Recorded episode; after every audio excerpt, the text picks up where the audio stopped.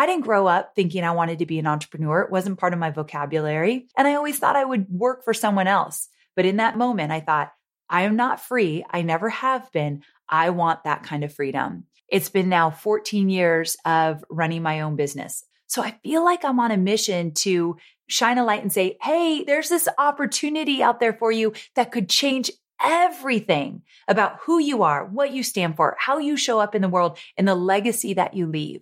I just feel as though it's my job to make sure she knows this is an option, whether she takes it or not. You know, not everyone is cut out to be an entrepreneur. That's a conversation for another day, but at least I want you to know it's there and you explore it and you decide for yourself, because we need more women stepping up, making more money, calling the shots, having a bigger voice. And that's why I do what I do. Ever wonder if entrepreneurship is right for you? Whether you're starting a personal business like coaching or consulting, or building around an idea or a platform, technology or product, or maybe teaching others what you know, either in person or through books or courses or talks, heading out on your own, blazing your own path can be scary. And this is especially true if you're walking away from a job with a nice salary and benefits and some sense of security, even more so if your resources are limited.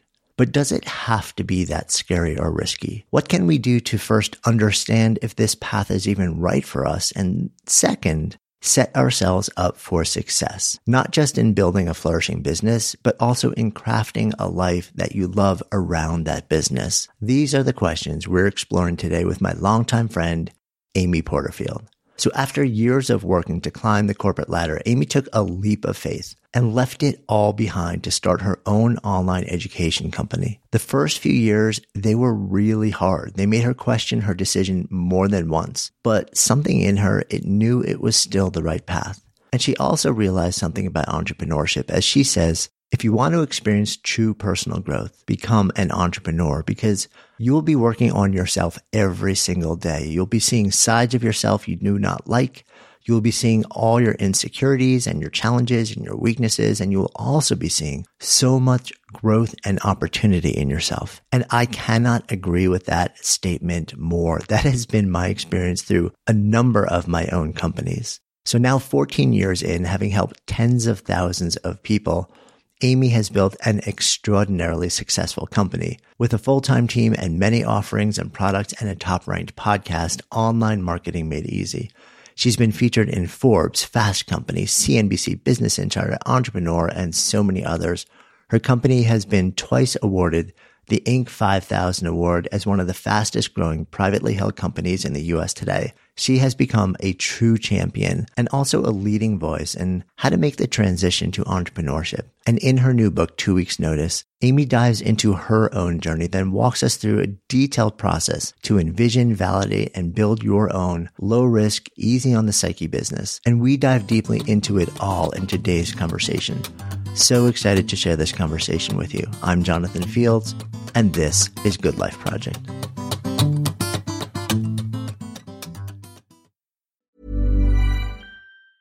Hi, this is Janice Torres from Yo Quiero Dinero. If you own or operate a business, whether it's a local operation or a global corporation, partnering with Bank of America could be your smartest move.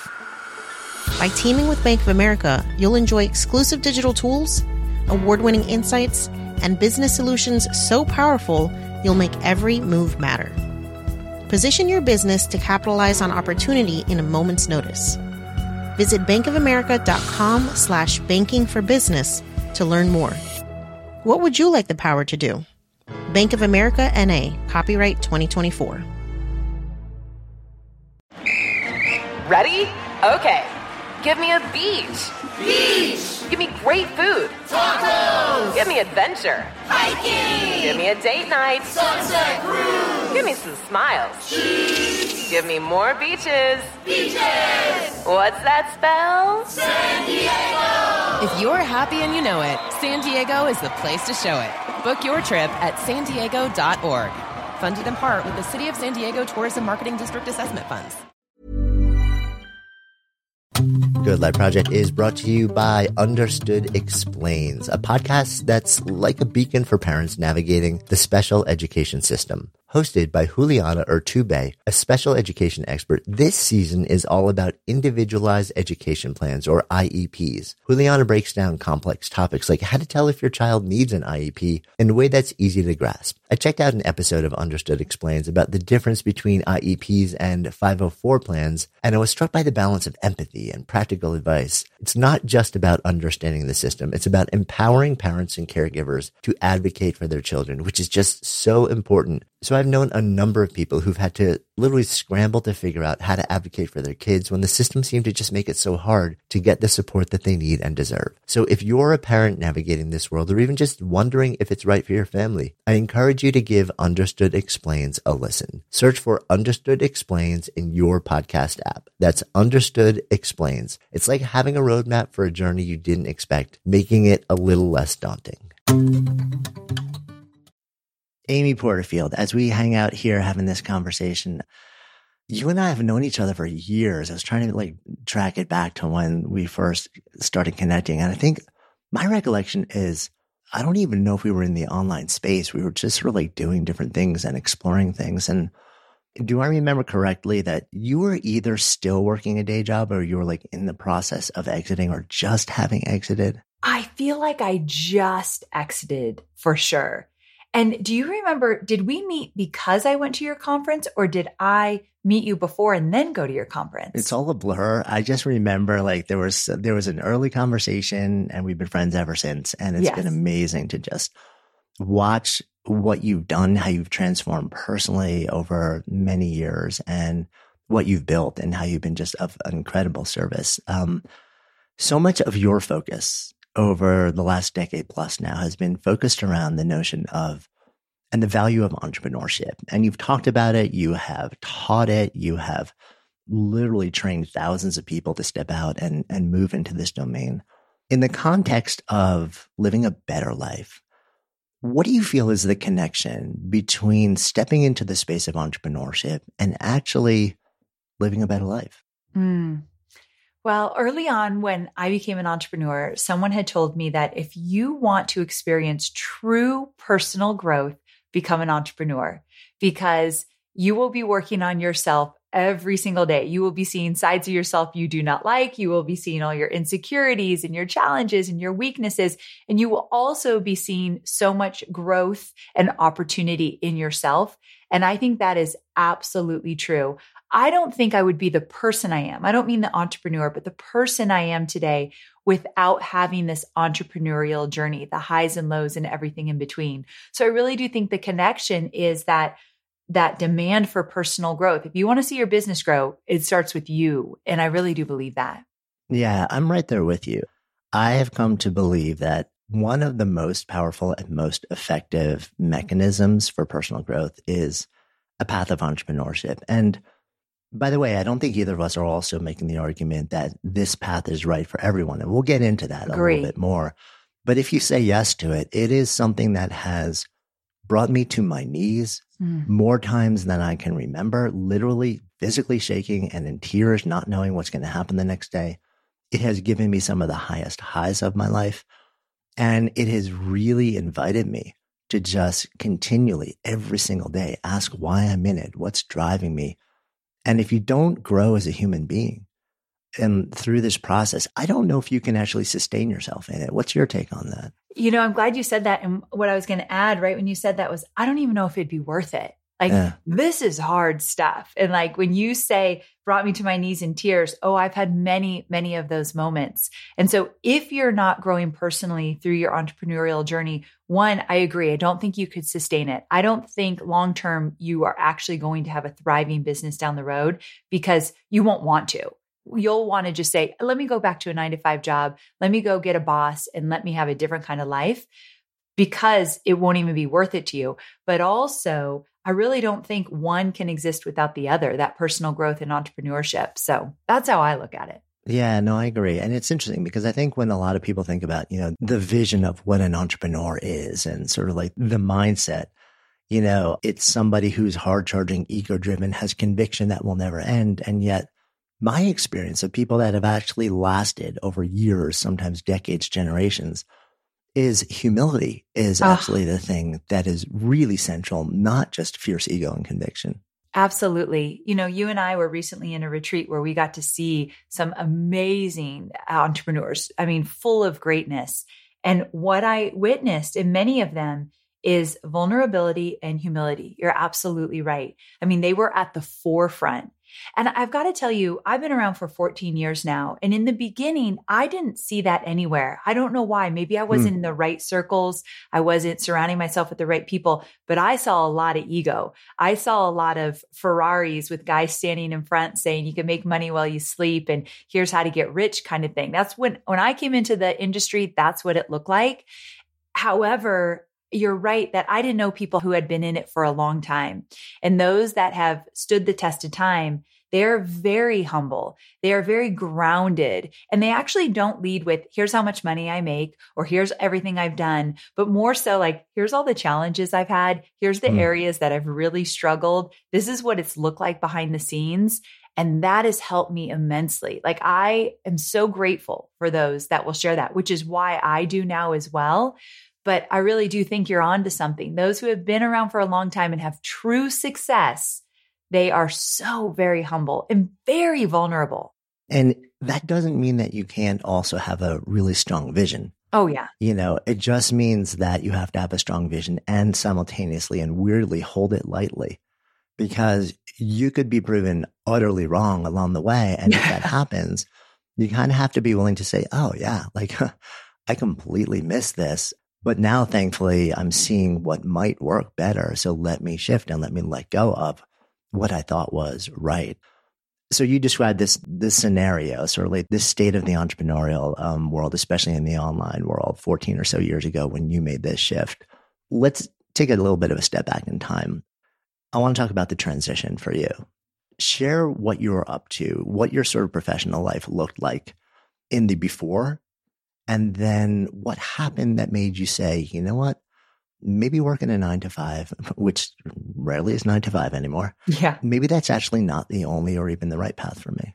So what it looked like for me is ever since college, I've always had a 9-to-5 job. I've always had a boss. And I tease that I was a really good employee. Like, I liked the regular paycheck, paid vacations, benefits. I liked having a boss because that meant I knew where I was going and what was expected of me. Then I liked to do it better and get the awards and the promotions. Like, I was good in that environment. And I did it for so very long, climbed that corporate ladder. And in my last 9-to-5 job, I found myself working for Tony Robbins for about 6.5 years. I was the director of content development. And I had a good job. I got to travel the world, London, Philippines, the UK, and also all around the US. I mean, it was a beautiful job. I got paid well, treated well. It worked. But what happened was I had just gotten married and I worked a lot of hours and I was traveling a lot and I rarely saw my husband. And around that time, I was called into a meeting to take notes, very humbling. I was called into a meeting to take notes at a side table, but at the main table, Tony had brought in some business owners, online business owners that were thriving in their businesses. They all had courses, masterminds, memberships, products, and they were all men at the time. There were no women at the table. And Tony said, tell me about your businesses. He was curious about how they were running businesses online. So they each went around and they were in different industries. So relationship building, investing, real estate, so many different industries. But they all had one thing in common, because as they went around at the table to talk about their businesses, they talked about freedom. They talked about the time they spent with their families, the vacations they took. They talked about calling the shots, being creative, creating new things from scratch, and the fact that they were their own bosses. And I took the worst notes of my life that day because I put my pen down and I looked around and thought, are these aliens? Like, what world are they living in? I don't even understand what they're talking about. I didn't know about all of that world. And I sure as heck didn't know these guys. Now I know that they were very famous in their industry, but I didn't know them at the time. All I knew is that they had a life I didn't have and I wanted. For the first time, I wanted that. I didn't grow up thinking I wanted to be an entrepreneur. It wasn't part of my vocabulary. And I always thought I would work for someone else. But in that moment, I thought, I am not free. I never have been. I want that kind of freedom. So everything changed in a split second in that meeting. And for the next year, I started to work on becoming my own boss. So it took me a good year to ramp up and build a runway to actually leave. But when I did, it's been now 14 years of running my own business. Lots of highs and lows, but it was about a year after that fateful meeting. Leading up to that, and even if we go even further back in time, what were your models, or what was the family culture for you around the quote appropriate or acceptable, or like this is how you step into the way that you earn a living in the world? My dad was a firefighter. My mom was a stay-at-home mom most of my childhood and then became a hairstylist. So they were blue collar to the bone. And it was just me and my sister. She's 2 years older. And here's what's interesting. My dad always had a boss being in the fire department. However, when we were really little, I remember it like it was yesterday. I must have been 5 or 6 years old, but he did it a lot since then. We'd be playing Barbies on the floor and he would come in the room and out of nowhere, he'd say, "Girls, find a way to be your own boss. When you grow up, find a way to be your own boss." Now, I didn't even think twice about it. We were like, yeah, dad, whatever. We're playing Barbies. We just kind of went on to our own thing. But as I got older and became my own boss, I thought, oh my goodness, my dad has been saying this since I was really young. He didn't really elaborate. He didn't really talk about why, but I actually since have asked him, like, why did you tell us that when we were really little? And he said, I never was my own boss. And I always knew I was tied to somebody else's direction and dream and what they wanted, you know, and I've always had bosses directing me what to do. And he said, I knew that freedom was found in being your own boss. I knew that even though I didn't have it. And having two little girls, I thought, if you could have it, you'd have a different life than me. And so that is something that he always said. But again, I never thought of entrepreneurship. I never thought of building my own business. But I love that I had a dad that kept reminding me to do so. It's interesting also to me that, because I've had this conversation with so many different people, and I'm always really sort of like curious what an early life family culture is around how you are going to quote, earn your living, or like what you're going to do, you know, like when you grow up. And it's interesting to me that you had somebody who was an authority figure in your life, in your family, and telling you to do one thing, but then doing another. Yeah. I've talked to a bunch of people. It creates like this cognitive dissonance. It's like, well, they're saying do this and that's the aspiration. And yet I see this person who I respect, who's waking up every day and doing the exact opposite. So how do I reconcile that? And for me, I think I kind of didn't pay attention to it. Like I just paid attention to what my dad was doing. His actions were louder than his words. So he was really responsible. Like you said, went into work every single day. He had these really weird mottos that I don't think served me well, but if you're on time, you're late. And he had a really weird one that I hate to even admit it. He would tell me, if you are doing work that you do not like, hard work, in his case, like sweaty work and getting in there, if you're doing work that's not very enjoyable, but you're doing it well, that is hard work. And so I only thought, if I don't like it, but I'm really in it and doing it, then I'm a hard worker. So I took jobs I didn't like. I did stuff I didn't want to do, but look at me, I'm a hard worker. So working hard was a badge of honor for me. I liked when people were really proud of me. The problem was growing up, I always would seek my dad's validation, like to the core. And I didn't get it a lot. It wasn't always good enough for him. And he was a hard man to love. And so I didn't get his validation as much as I wanted. So then when I went into the work world, I would look for validation from my bosses, which tended to be male. So I was always looking for that male validation. I did it with all of my bosses. And so it was a tricky thing going out on my own and being my own boss and looking around and saying like, who's going to validate me now? Who's going to tell me I'm doing a good job? Who's watching? Now, of course, my audience was watching, but at the time I didn't have an audience. I was very new. I was very alone. It was a very lonely journey in the beginning. And I had to learn to validate myself, but that took a while. Part of it is actually the mechanics of, you know, like, how do I actually do this thing of going out on my own after I've literally been brought up sort of like believing one thing and then earned, you know, like built a career doing one thing, kind of following that path. It's not just the mechanics though. It's also a shift in values. It's really, was there sort of this thing that went in your mind that said, I need to actually change the way that I understand what work is and what success is in life. Yes, but I didn't know that in the beginning. And I just kind of went out with what I knew, and then it didn't work. Like, I really struggled. I struggled with self-worth. I struggled with what happens when I don't know what to do. Who am I supposed to turn to? I just was very confused in the beginning going out on my own. But when it was tough, the first 2 years were the toughest. At the end of the second year, I thought, I can't keep going like this. This isn't working. This is not the success I want. Like, I literally thought, if this is what entrepreneurship is, give me my job back. I'll go grovel back for that job. I was working way more hours than I was at my corporate job. And where did the dream of sitting on a beach with a Mai Tai, with the laptop in your lap, where was that? It was not in my reality, but that's the dream I was sold before I left my 9-to-5 job. So I had to reevaluate. And one thing that I started to do is I started to say that I'm going to allow myself to mess up every step of the way. And I had many mess ups. My first launch, I made $267 when I thought I'd make $100,000. So after that first big mess up failure, I thought, oh, there's going to be a lot more to come. Let's see how fast I can get back up. So allowing myself to make those mistakes and getting back up faster and more efficiently each time really did start to give me the confidence, because that was one thing. In a 9-to-5 job, you don't have a lot of leeway to mess up and crash and burn. You get a few chances and then you're out, where I started to kind of change that for myself as well, because I was just so scared to make any decision. And so I wasn't making any decisions. So that was one of the first shifts that I made early on.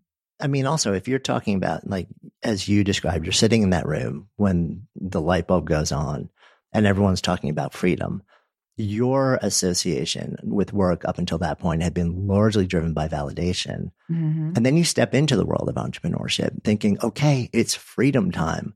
And then for the first couple of years, you experience anything but freedom. I mean, I'm so curious, especially about the early years of this, because your experience is not unique. Right. You know, in the early days of anything, even the most successful companies and founders in the world, almost nearly invariably, the early days are brutal, and freedom and success and money and control, those things do not exist in the early days. How did you continue to show up day after day after day after day? I love this question because it's a very specific answer.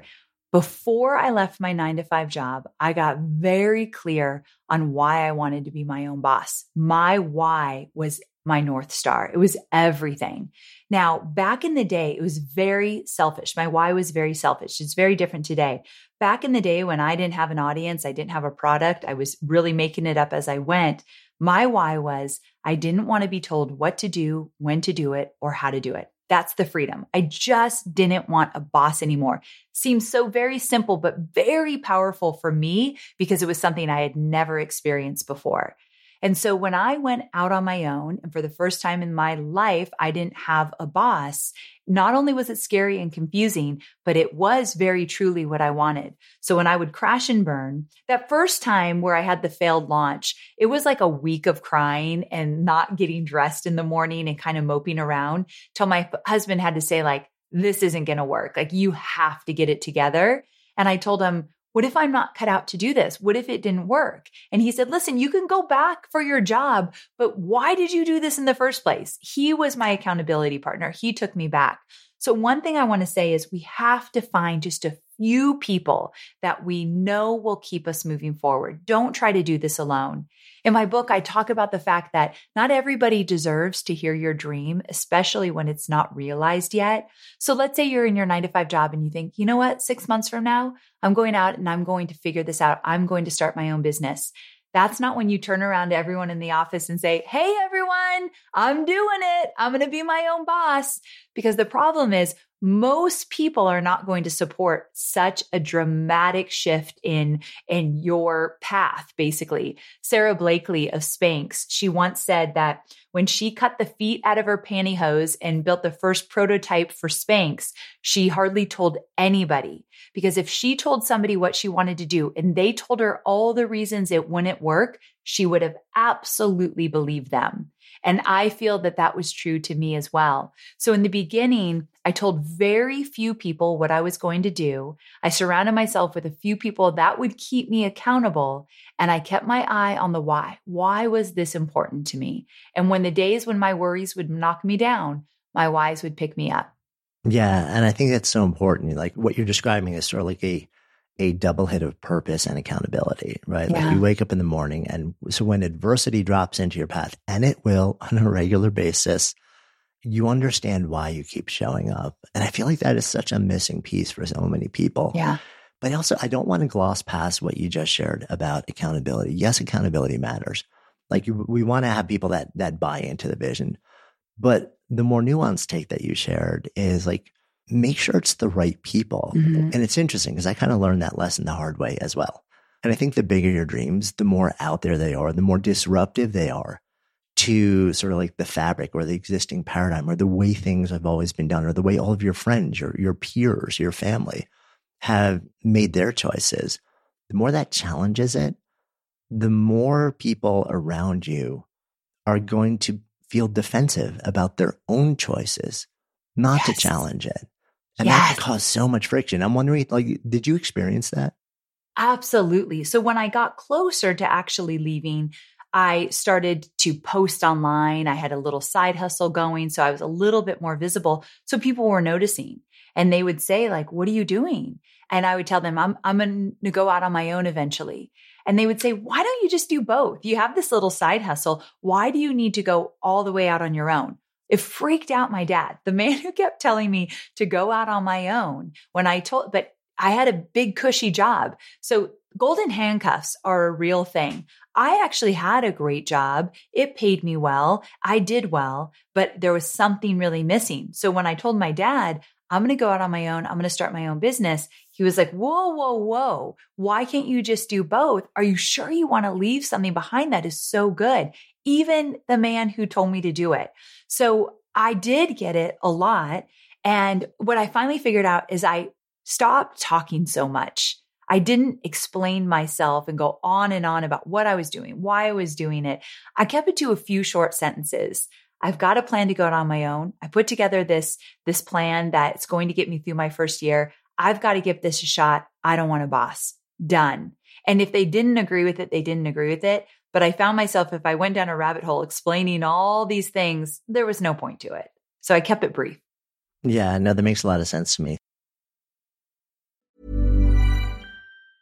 Hi, I'm Daniel, founder of Pretty Litter. Did you know cats tend to hide symptoms of sickness and pain? I learned this the hard way after losing my cat, Gingy. So I created Pretty Litter, a health monitoring litter that helps detect early signs of illness by changing colors, saving you money and potentially your cat's life. Pretty Litter is veterinarian developed, and it's the easiest way to keep tabs on your fur baby's health right at home. Go to prettylitter.com and use code ACAST for 20% off your first order and a free cat toy. Terms and conditions apply. See site for details. Hi, this is Janice Torres from Yo Quiero Dinero. If you own or operate a business, whether it's a local operation or a global corporation, partnering with Bank of America could be your smartest move.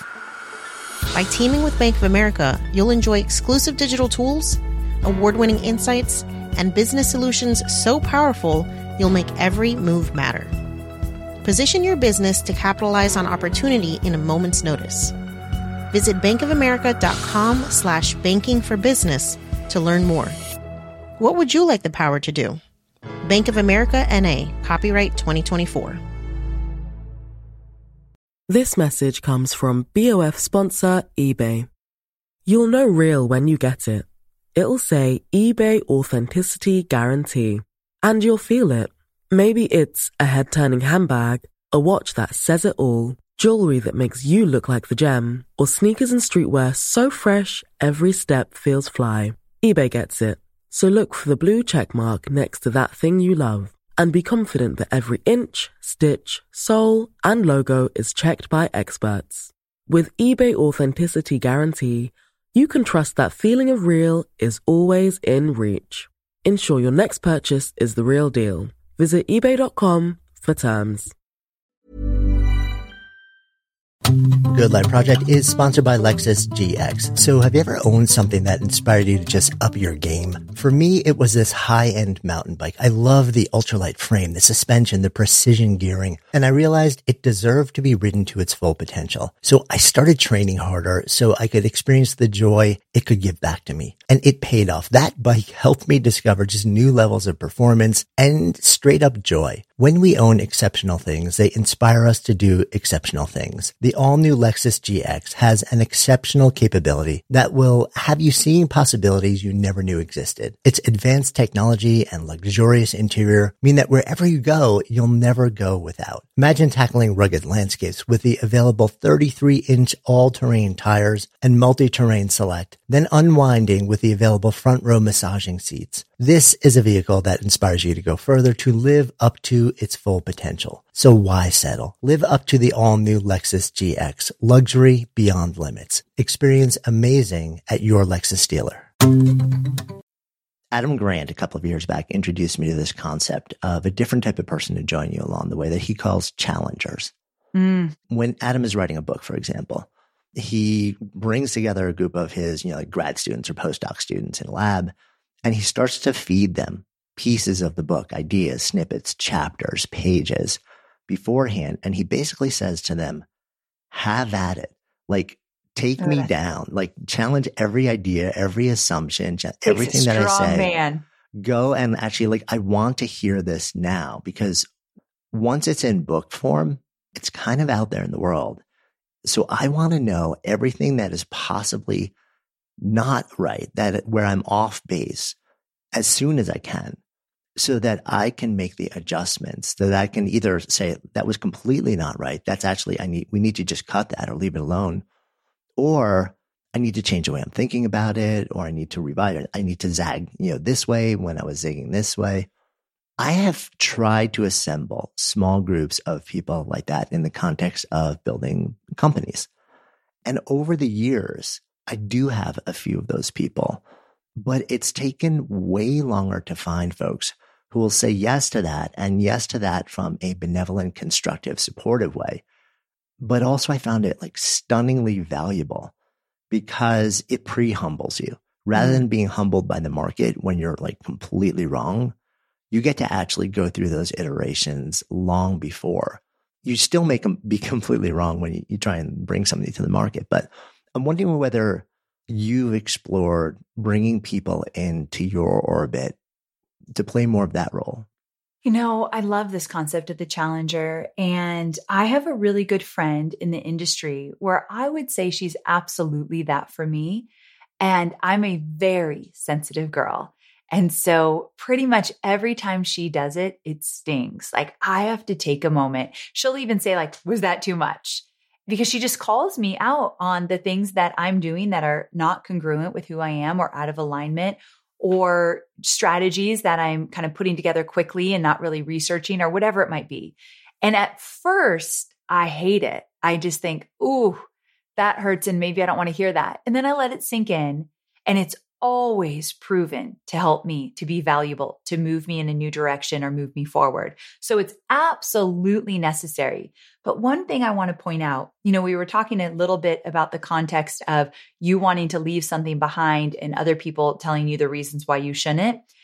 I do believe if you get an accountability partner, you have to consider the source. If it's someone who has never, ever started anything before, and they're telling you all the reasons you shouldn't do it, that is not a valid accountability partner, in my opinion. So you really touched on something important, where you want to seek feedback and insight and truth from people that have done what you are trying to do. I believe that's the only way to do it.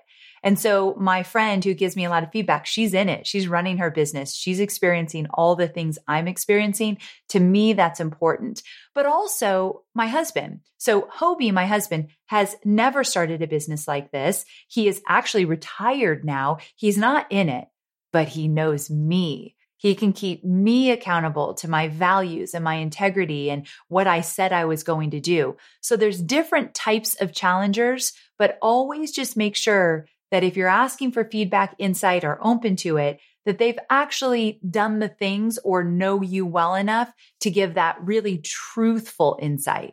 So important to find people who are coming from the right both level of experience and ethos. Yes. In terms of like, it's not, I'm not trying to dissuade you from doing this. I'm trying to hold you accountable to why you said it was so important. Yes. And help you refine ideas and process to help like, so hopefully it increases the likelihood, the probability that you'll succeed in what you're doing. It's so true. And that's not everybody. And I think we've all been in conversation with people who are the exact opposite. You know, like Schadenfreude is real. Yeah, it's so very true. And you made me think of one more thing. I've actually gotten the feedback for free from friends and peers. I also, since day one, have paid for it. Mm. And I think that is valid as well. Before I left my last corporate job, I paid to be in a $17,000 mastermind. I didn't have $17,000. I had to do the payment plan, but I paid to be in a group of women that were doing what I wanted to do. And I paid that the leader of that company, when I got to have one-on-ones with her, would tell me the truth of where I'm missing the mark or getting off track.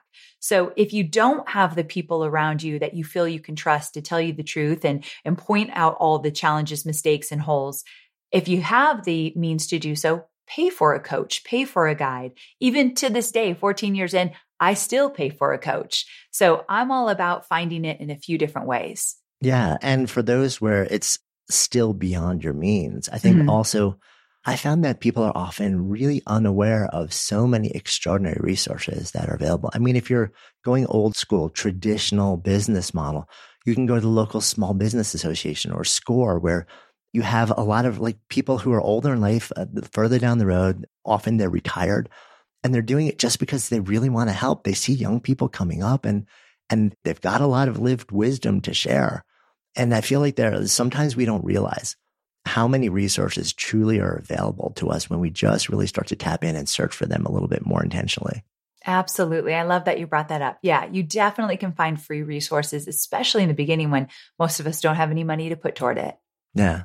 So you make this decision. We're having this conversation, as you said, about 14 years or so after that. Over that window of time, you have built an extraordinary business in the online educational world, around business, around and offering a lot of different products and services. It's evolved over time. You've allowed yourself, your business, your offerings to evolve. As we have this conversation, we're in a really interesting moment in culture, in the economy, in society. You know, we've just been through a couple of years that took us from profound isolation and a global pandemic to then people completely reimagining the way they work. Like work got shut down entirely. Then all of a sudden it comes back, but we're all in our homes, you know, working on janky Wi-Fi and apps, and everything's caught up and there's progress. And then people start to realize, well, you know, actually, I kind of like not commuting. And they start to realize that there are a whole bunch of values that weren't being met. And then we see the great resignation, like mass resignations. But then we also see the great regret. And then we see quiet quitting. And then we see boomerangs. And then we see remote hybrid blends. And then we see CEOs calling everyone back to the office. You must be here. And then we see them saying, oh, kidding, when nobody actually is coming back. Yeah, exactly. So we're in this really kind of strange moment, but we're also in a moment with great economic uncertainty, especially as we have this conversation in the beginning of a year where a lot of people are sort of like, I'm not sure what's going to happen. How does stepping into entrepreneurship fit into the state of the world right now? Such a good question. When I look at a lot of my students who have made the transition from 9 to 5 into entrepreneurship, I think about their stories and how it fits into kind of what is happening in the world. So a lot of the people that will make that transition from 9 to 5 to entrepreneurship, if they're listening now, they've thought about it for a long time and they haven't really done anything about it, but it's always in the back of their mind. I'm thinking of one of my students, Carol, who she's thought about being an entrepreneur for years and years. She was in a marketing department in a 9 to 5 job. And for years and years, she thought about it, but she's too afraid to take the leap. What would people say? What would this look like for her? So she didn't do it. And then one day she woke up and she was laid off and the decision was made for her. And so she looked around and thought, oh my gosh, all these years I thought about doing my own thing. I never started anything. And now I'm scrambling and I don't know what to do. And I believe that we can help so many people never be in that situation. I mean, you hit it on the head when you said, not only was it the great resignation, but I think ambitions changed during COVID, during all of that. people started, like you said, changing their values, but their ambition started to change. It's not like they weren't ambitious anymore, but they started to be ambitious for other things that meant something to them, their families, their private life, their hobbies, all of that. And so my point being is that I think this great awakening of what do we want, how do we want it, has shone a huge light. And now we get to decide, are we going to get back into the workforce? Are we going to get back to what we were doing before? Or is there another way? And I think the pandemic and everything we've seen in even the climate right now, people are starting to think, maybe it's time for that other way. Maybe finally I'm going to take the leap. And I really do see that happening over and over again. And so I think this is a great awakening for many people to say, maybe it's time for me to explore another way. You know, 1.4 million women left the workforce during the pandemic. They left to be home with their babies. They didn't have childcare anymore. They had to be more present at home. And now what we're seeing is they're looking around thinking, okay, do I go back to work because my family needs the money? Or do I start my own thing? And that we're seeing a lot more of it. I'm so excited about it. So my point being is the option is not just let's get back to it. Thank God that's not what people are doing. They're really evaluating, how do I want to get back to it? And I'm hoping many, many more entrepreneurs are born during this time. Yeah, it's going to be really interesting to see. And it's going to be really interesting to see how many people dip their toe in the water of entrepreneurship and then just kind of like say to themselves, ooh, this is not what I thought it was. They start to experience that first 2 years that you were describing, that so many entrepreneurs described, and then kind of backpedal rather than saying, well, maybe this is actually still right and still good, but I had a little bit of, I bought into the mythology of just instant yay rather than really going deep and understanding what I'm really saying yes to in this moment. It's interesting. We actually just did a little bit of research and we were asking people to share at this moment in time, sort of like, what is your dream? What's your career dream right now? And is it to start your own thing? Is it to find a new job somewhere else? Is it to stay where you are and keep the security, but reimagine how it's making you feel? And a couple of other things. And starting your own thing was the winner. I was hoping you'd say that, Jonathan. Yeah. So here's the interesting thing. We did that same research in the very beginning of the pandemic. Oh. And finding a new job was the thing. Oh. So there's something that's happened over the last few years that shifted people into saying, maybe that's not like the answer. Like maybe actually the biggest risk is surrendering more control and letting other people make decisions or have more input over my ability to support myself and do work that makes me come alive. It's so true, because giving up more control, my sister is a second grade teacher. She's 2 years older than me. She still lives in the town we grew up in. She's married to a firefighter and she's a school teacher and had some of the worst years of her life in 2020 and 2021. It broke my heart seeing her go through that, and many other teachers, of course. And she got to the point that she's like, is this really worth it? She never thought about being an entrepreneur, nor do I think she ever will be. But there was a resentment she felt because come into the classroom. No, now do it on Zoom. Now do a hybrid. Now stay home for a while. Now do this. And she's like, what do you want from me? And I think she felt like she had no control over her life. Now, what makes me sad is she also never wants to be an entrepreneur. I can't talk her into it. But I think a lot of other people, I have tons of teachers who read my book and want to change their lives and do their own thing. But I think a lot of people are different than my sister, that they had that experience where they were kind of jerked around and not knowing what the heck they were supposed to do and said, enough is enough. I've thought about doing my own thing. I've had enough pain. Now it's time to explore it. My personality is like this, that unfortunately I have to have enough pain to make a really big change. I wish that wasn't me, but it is. And I think that's what happened. People had enough. So I feel so excited that your survey has shown a shift in where people's minds are. Yeah, it is really interesting to see in just a couple of years, like a meaningful change. And that balance between moving towards something, like aspiring towards something, and moving away from something, feeling a level of pain that like becomes so present and so great that you can no longer bear that being your, you know, your daily condition. It is such an interesting dance.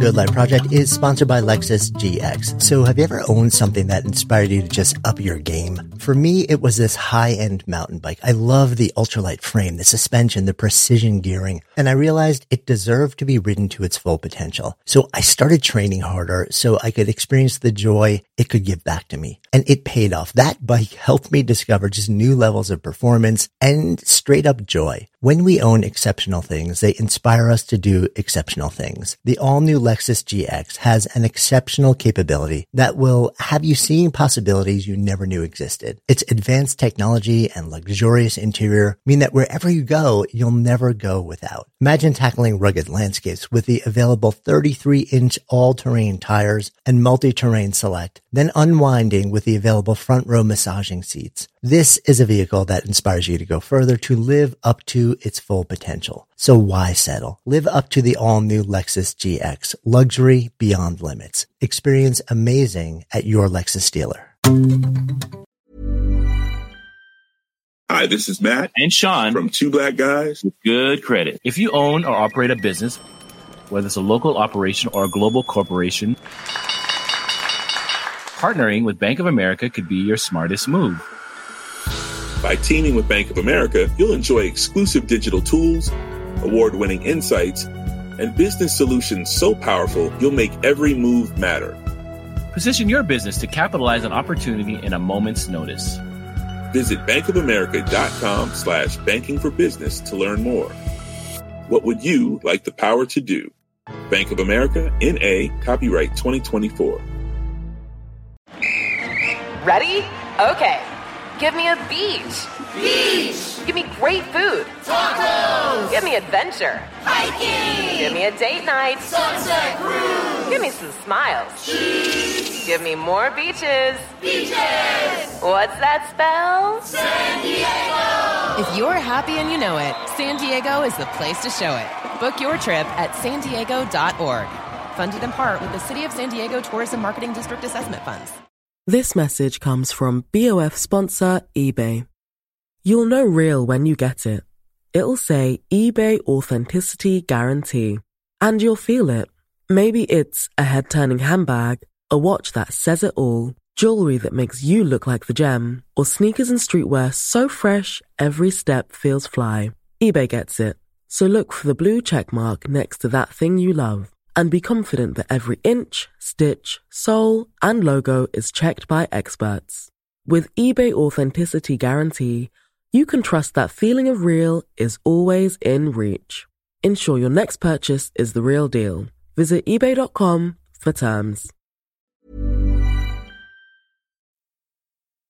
So, as you've referenced, after 14 or so years of building business and training tens of thousands of people, you decide to write a book, which effectively says, it's not just here's what I did. It's here are the systems and processes and questions that are really key at every step along the way. And what was really interesting about the book, to me, it's very granular and very tactical. We see a lot being offered, that sort of big picture. Here are the things to think about. We don't see a lot that's basically literally step by step. When you're thinking about leaving your job, like here are the exact things to think about, the questions to think about. When it comes time on that fateful day when you've decided, like the name of the book, 2 Weeks Notice, to give your 2 weeks notice, here's what to do. Like, here's how to do it. Here are the things to think about. Then what do you do next and next and next and next and next? So you made clearly a really intentional choice to create a very, not just strategic, but tactical book. And I'm curious about that decision. So I'm the kind of girl that if I want to do something new and I look around and I read the books and start learning, I always am saying, okay, but what exactly do I do? Please give me my first step. Show me the roadmap. And the big picture is valuable. I like to have a good understanding, 30-foot level kind of thing. But when I need to get down to work, I really look for that roadmap. And 14 years ago, when I went out on my own, I couldn't find it anywhere. And I was very confused and overwhelmed and almost gave up. So when I wrote this book, I thought, I'm not letting them give up. I'm not letting them get stuck. Let me just walk them through step by step. And I built my business doing that as well. Like I teach step by step by step. I teach list building, digital course creation. I always say no stone left unturned. And the reason for that is it is very easy to think that you are not capable when you haven't learned this. We don't learn this entrepreneurial journey in school. My son is in college now, and there's actually classes around it. 14, 15, 16 years ago, I didn't find anything in school where I could learn this. And so I wanted to give somebody a roadmap so that there's no excuses. This is what you do. And it feels good to have a virtual handhold when you're doing something very new and scary. So I just wrote the book that I wish I had. Yeah. And also, like, as I've come to learn about you over the years, you're very process driven. Very. Which is something that I envy, because I am so not process driven. Well, that's because you have every ounce of creativity I do not have. I would not say I'm a creative being at all. I don't know about that, but I'm so thankful to have people that I work with and on our team who are just like really fantastic at process, because it is not my thing, but it is for sure your thing. And as I'm reading through all the different steps, it was interesting for me also because I've had my version of this journey. You know, when I read through a chapter, you know, you call it unbossing, and literally how to give your notice, like a step-by-step guide. And I'm remembering all the way back, which for me, the last time I actually worked for somebody else in a sort of like a full-time capacity, I was a lawyer, and it was the late 90s.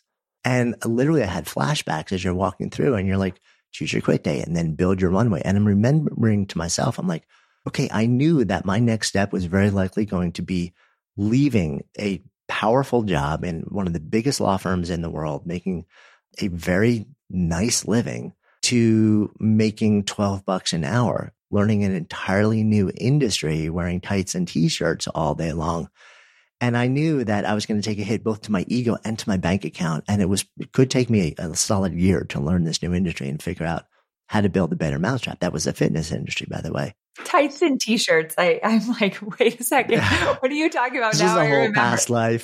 I forgot. Yes. Yeah. I have a whole bunch of different past lives, but, you know, so when you're sort of like saying like build your runway, it's so simple, but like I feel like so many people don't do it. We feel like we hit a point of pain where we're just like, that's it, I'm out.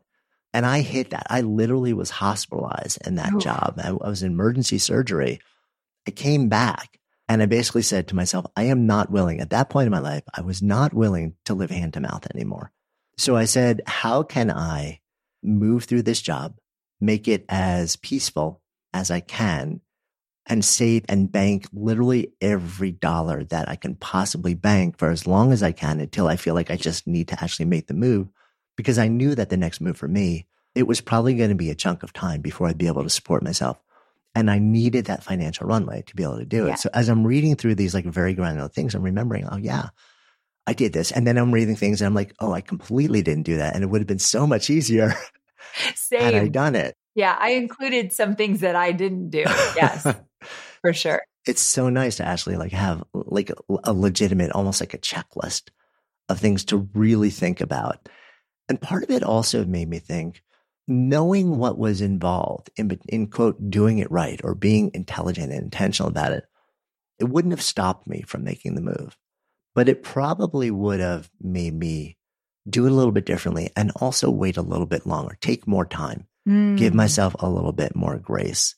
So it was interesting to have a bit of a roadmap in hindsight that I think for anyone who's like at that moment right now and you're thinking about it, just might really help you understand time frame differently. Yes. I love that you talk about that, because what you don't want to do and what happens a lot, and some people might relate to this, is that you wake up one morning and you're like, no more. I cannot do this. I have to give notice. Screw it. I'm just going for it. And when you do that, you literally, your whole world is rocked. You do not have a plan, and you win with a plan. And so when I wrote the book, I looked back at my experience. I had a whole year from the time that that meeting happened that I realized I want freedom to the time that I drove out of that San Diego office in my little white car with the sun setting and the Beatles on the radio playing, "Here Comes the Sun," which I thought was a sign. As I'm driving out, I knew where I was going, and I felt really good about my transition. I left with not burning any bridges. I'm still friends with many of the people I worked with. And I did exactly what you said. I looked at my finances, and this is one thing I teach in the book. Let's get really clear on your finances. Let's figure out how much you really need to make month by month, and let's say the next year. Because your first year of entrepreneurship, you're not also remodeling your house, buying a new car, going on vacations. You are literally sacrificing to make sure that any money you make, hopefully you can put back in the business after you pay your bills. And so get really clear on your finances. And maybe you don't even need to make as much as you're making in your 9-to-5 job right now, because you're going to really buckle up. I say give yourself as much grace as you can that first year, as much wiggle room with the money. The other thing is that get really clear on what you want to do. So in the time from when you want to leave to when you do leave, maybe that's the time you start the side hustle. Maybe you start doing research. I started reading books, listening to podcasts, buying my first digital course ever when I was still at my 9-to-5 job to learn video marketing, because it's something I didn't know a lot about. So I started to educate myself nights, weekends, in the morning, that kind of thing. So when I left, I had a whole arsenal of new knowledge I didn't have a year earlier. And then, of course, choosing your exit date. That's something that most people kind of don't do very early on, where I set an exit date of 6 months. Once I knew, okay, I'm going to do this. It was 6 months from the day I decide. It was a year from the day I decided, but 6 months when I decided I better get a date or I'm never going to leave. So I put a date on a Post-it note, put it on a mirror where I saw it every day. And I asked this question: what do I need to do today to move me closer to that date? Because I'm doing it. The only way to have self-confidence is if you keep the promises to yourself. This is one of my very first big promises. So that meant maybe I need to make a call. Maybe I need to listen to that podcast, read that book. What do I need to do today to move me closer to that date? And that is exactly how I built my runway. Yeah, no, I love that. And for me, it sounds like time worked for you. For me, it was actually a number. Like I was like, when I have X dollars in the bank, like I know that I'll be able to support myself in New York City for a certain amount of time, knowing my rent and my fixed costs. I know I was going to live kind of lean during that time also. Yes. And I was willing to do that for that amount of time. How long did it take you? It took me about 9 months. I love that. I always say 3 to 12 months. Yep. Anything over 12 months, I feel like you're getting into fear and excuses and you might not do it. So 3 to 12 months is like the sweet spot. Yeah. And I took right in the middle of that. And I also knew that once I made the decision, then I actually had, you know, like I saved up enough money. So I calculated I had then 9 months of runway. So I basically had 9 months to then figure it out. Nice. You know, so that I had to start making money so that I could support myself. But like you said, also, I was starting to run the experiments and do the research during that first 9 months where I was saving up and creating my runway. There's this mythology in entrepreneurship that, you know, if you want to actually build something big and successful, that you've got to make a hard break, you've got to be all in 100% from day one. There's actually research on this question. And what it shows is that many of the biggest, most successful companies in the world were actually started by one or more co-founders who slowly legged their way into it and kept their old job for as long as humanly possible, running the experiments, figuring out what worked and what didn't work, and what worked for them and what didn't work for them in their lives and what they wanted. And only when they literally, it was no longer tenable to keep both of those things going at once, they finally were forced to make a decision and go all into that thing. But the mythology is that you can't do that, that the only way to be successful is to make a hard break immediately, go all in. But for a lot of people, that's just not realistic for their lifestyles, for their circumstance, for the people that they may be supporting, you know? Yeah. So I think it's good to sort of understand that there are different ways to step into this. And you've got to honor the life that you're living now too. Oh, I love that. You have to honor the life that you're living. That idea of like throwing your hands up and saying, I'm just going all in, let's go. I think it's too disruptive. And I don't think it's necessary. And it happens and it works for some people, but the majority, I think their story is a little bit more like ours. One of the other things that you talk about, especially in the early days too, is this notion of when you're starting to build this thing, it has the potential to take over your life. Yes. Not just the hours, but your mind share, your heart share, your cognitive share, your create, like everything. You really focus on non-negotiables and boundaries, which for many years didn't exist for me. Same. That was a later in life entrepreneurial thing where I'm like, yeah, this is not sustainable. The notion of actually honoring that from the very get-go, getting really clear, I think is so important, but it's not talked about all that much. Yes. It's not something I did earlier either. Sometimes in the book, I'll tell a story of where I really messed up and what I do different. And this is one of them. So in my first 2 years, I worked my life away to the point that my husband had to say, like, I never see you anymore. You are obsessed with this. You are working every minute of the day. This isn't going to be sustainable for our marriage. And that was a shock to me because my marriage is everything. So I did it wrong the first 2 years. I bought into hustle mentality. I bought into my dad's motto of if I'm not enjoying the work, but I'm doing it, I'm working hard, all of that. And then I totally reached burnout. But after the first 2 years, I thought, is this even worth it? I do not like what I've created or what I'm doing. And so I had to reevaluate all of that. And that's when I started to learn about non-negotiables, which I outline in the book and give a lot of ideas. But I wish on day one, I know it sounds like most people won't do this, but this is what I wish I did. Day one of being an entrepreneur, I set some boundaries. I set some non-negotiables where I really protected my mental health and physical health. I didn't realize that so much of entrepreneurship, when you want to be successful, it starts with your mental health and your physical health. I actually threw both of those out the door and just got to work. And then I came up for air and I was like a shell of a person. And so I wish I said a non-negotiable that I don't work weekends. It's just not going to happen. I need to recharge. I need to be with my husband and son. I don't work weekends. That was not my truth, but I think it could have been very possible.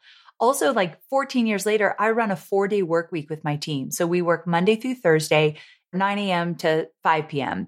And I believe I could have done that years and years ago, but I was so afraid that I would be left behind, that I wouldn't get the work done, that I would become irrelevant because I'm not in it every single minute kind of thing. And so this, the point being is you can set non-negotiables around your work time, how you show up, what you do early on, and then they're going to stick throughout. And you'll be a better leader when people start to come into your team and see that you actually respect your personal time. They will do the same. And when your employees respect their personal time and have the time off, they show up better in your business. So huge mistake I made early on. Yeah. And I think that's even that last point you made, I think is so important, especially right now, right? Because we're in this moment where culture is shifting in companies. Expectations, as we talked about earlier, they're shifting in a really big way and people want something different. Actually, they don't want something different. They've always known that this is what they want, but they've never thought that it was really something that was on the table. Yes. I think a lot of us just kind of figure like, this is the way it is. So if you're building something as the founder, as the entrepreneur, and you're building a team, if you happen to build something where you have a team and there's a culture, the minute there's more than one person, there's a culture, right? That the choices that we make for ourselves as a founder, those we set the tone, we model expectations for everybody else in our businesses.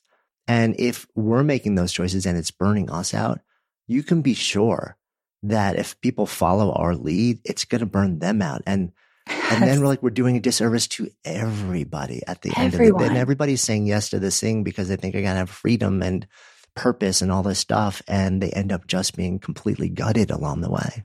You know, I'm glad you said that because I actually have had a little bit of guilt being in the industry for 14 years and teaching entrepreneurship and building businesses. I feel guilty that in the first probably 5 or 6 years of doing this, I definitely was an example of hustling. And I didn't know any other way. I didn't even talk about it because I thought this is how you do it. And so many of my students saw me hustle so hard that I know that that's what they did as well. So I made a commitment to kind of make up for my past wrongs to talk a lot about downtime, rest, 4-day work weeks, anti-hustle mentality, and then showing people that I actually going to a 4-day work week was partly me saying, I'm going to put my money where my mouth is. I'm going to actually do this thing and show that it could work. So yeah, I definitely hate that I used to teach from that hustle mentality. But I think at the same time, we all, you know, the only way we learn is by we do the thing, and then if it works, great. And if it doesn't, then we're like, okay, like I need to adjust course. And I think it's interesting to see somebody do that publicly. That's one of the things I think I really have admired about your journey is that you may not be transparent in real time. And I think sometimes it's not appropriate. It's not constructive to be fully transparent in real time about what we're going through. But you've been really transparent once you have enough distance between what you're going through so you can really process and understand it and learn from it. And then you often turn around and share. So it's not just about sharing the steps of building a company or a business or taking an idea and saying, let's turn it into a thing. You've been really transparent about sharing your own just personal evolution and like, hey, like this is a thing that I did and I now think very differently about it. And here's how it affected me. And it really took a toll. And here's how I think about it now. And here's how I've changed my decisions and my process around it. Circles all the way back to the beginning of our conversation around humility. But being publicly humble in the context of this is a different thing. I think it's really important to see folks who have a position, authority, and esteem owning that part of the process the way that you do, because it sets the expectation for everybody else that says like perfection is not the thing here. You know, like the best in the world stumble and then have to figure it out and change course. And I can too. It's so true. You know, I was reading one of my mentor's newsletters a couple months ago, and she shared that she had this moment where she thought she was washed up, that she was a has-been. She's been around for a really long time.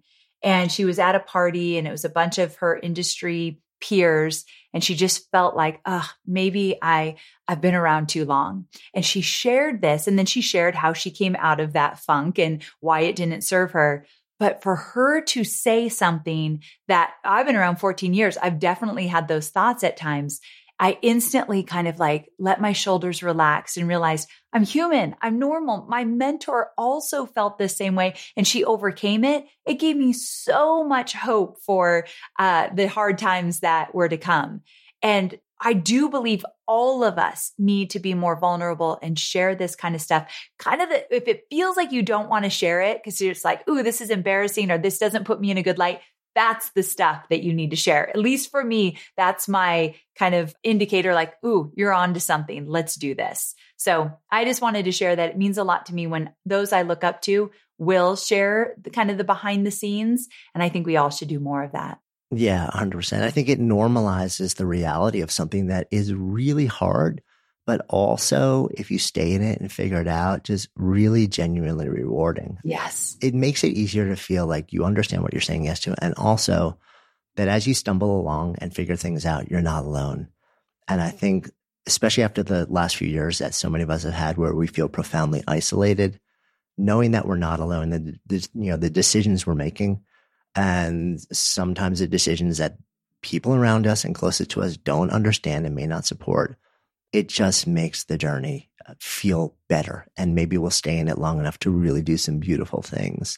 Yes to that.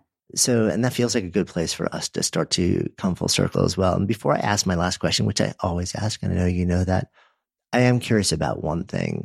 At this point, why do you care so much? I mean, why do you care so much about people, especially focusing on women, saying yes to this thing called entrepreneurship? Like why, just on a personal level, not for them, but you've devoted a lot of your life to this now.